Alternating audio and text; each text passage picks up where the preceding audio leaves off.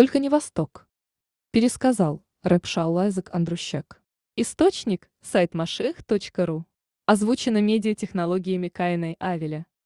Рейб Залман Зейзмер был известным хасидом Алтер Рэбе, Рабишниар Залмана из Ляд. Он занимался тем, что ездил в различные места и распространял там учение хасидизма. Однажды он собрался в очередную поездку. Он намеревался посетить несколько мест для того, чтобы дать уроки по хасидизму, а также для того, чтобы собрать пожертвования, которые затем Алтер отправит в землю Израиля для поддержания еврейских поселений. Перед поездкой Рейб Залман, как обычно, пришел на аудиенцию к Рэбе, чтобы получить его благословение. Алтер Рэбе благословил его на удачную поездку. Когда Рейб Залман собрался уже выходить, Рэбе обратился к нему со словами. «Рейб Залман, запомни только одну вещь. Никогда не ночуй в доме, входная дверь которого выходит на восток». Рейб Залман вышел и глубоко задумался, пытаясь понять последние слова Рэбе.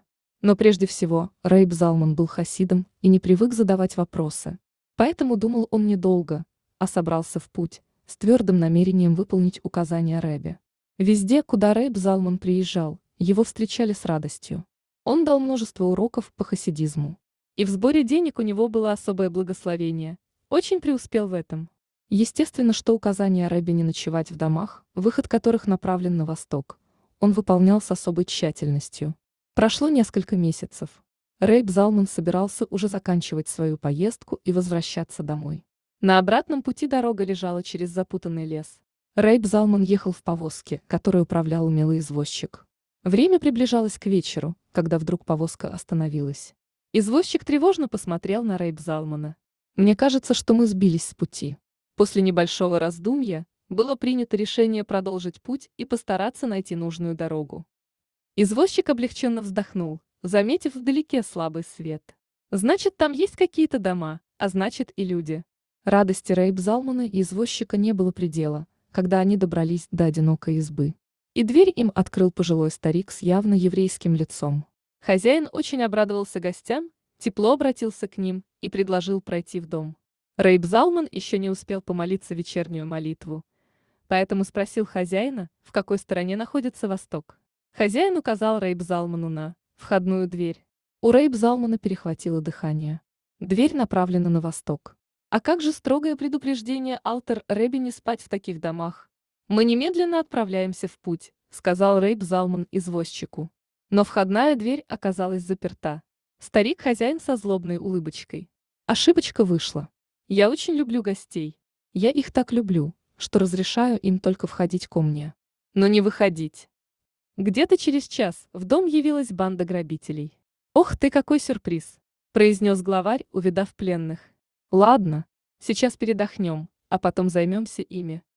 Рейб Залман понял, что дела их неважнецкие. И тогда он твердым голосом обратился к старику-еврею. «Знай же, я являюсь хасидом Алтер Рэбе, и я сейчас нахожусь при исполнении его миссии. Поэтому ты сейчас связался не со мной, а с самим Рэбе». Старик кивнул и вышел в другую комнату. Рейб Залман и извозчик остались сидеть на полу в комнате с бандитами. Со слезами на глазах они молили Всевышнего о помощи. Преступники же тем временем, хорошенько поужинав, отключились в глубоком сне. Как только грабители заснули, появился старик. «Убегайте отсюда!» – зашептал он Рейб Залману. Прежде чем пленные вышли из хижины, старик всунул Рейб Залману в руку 50 рублей, со словами «Помолись за мою грешную душу». Когда Рейб Залман наконец-то приехал к Алтер Рэбе, то Рэбе встретил его широкой улыбкой. «Из-за тебя я не сомкнул глаза в ту ночь. Но знай, что ты был послан туда небесами, для того, чтобы вернуть на путь истинный грешную душу».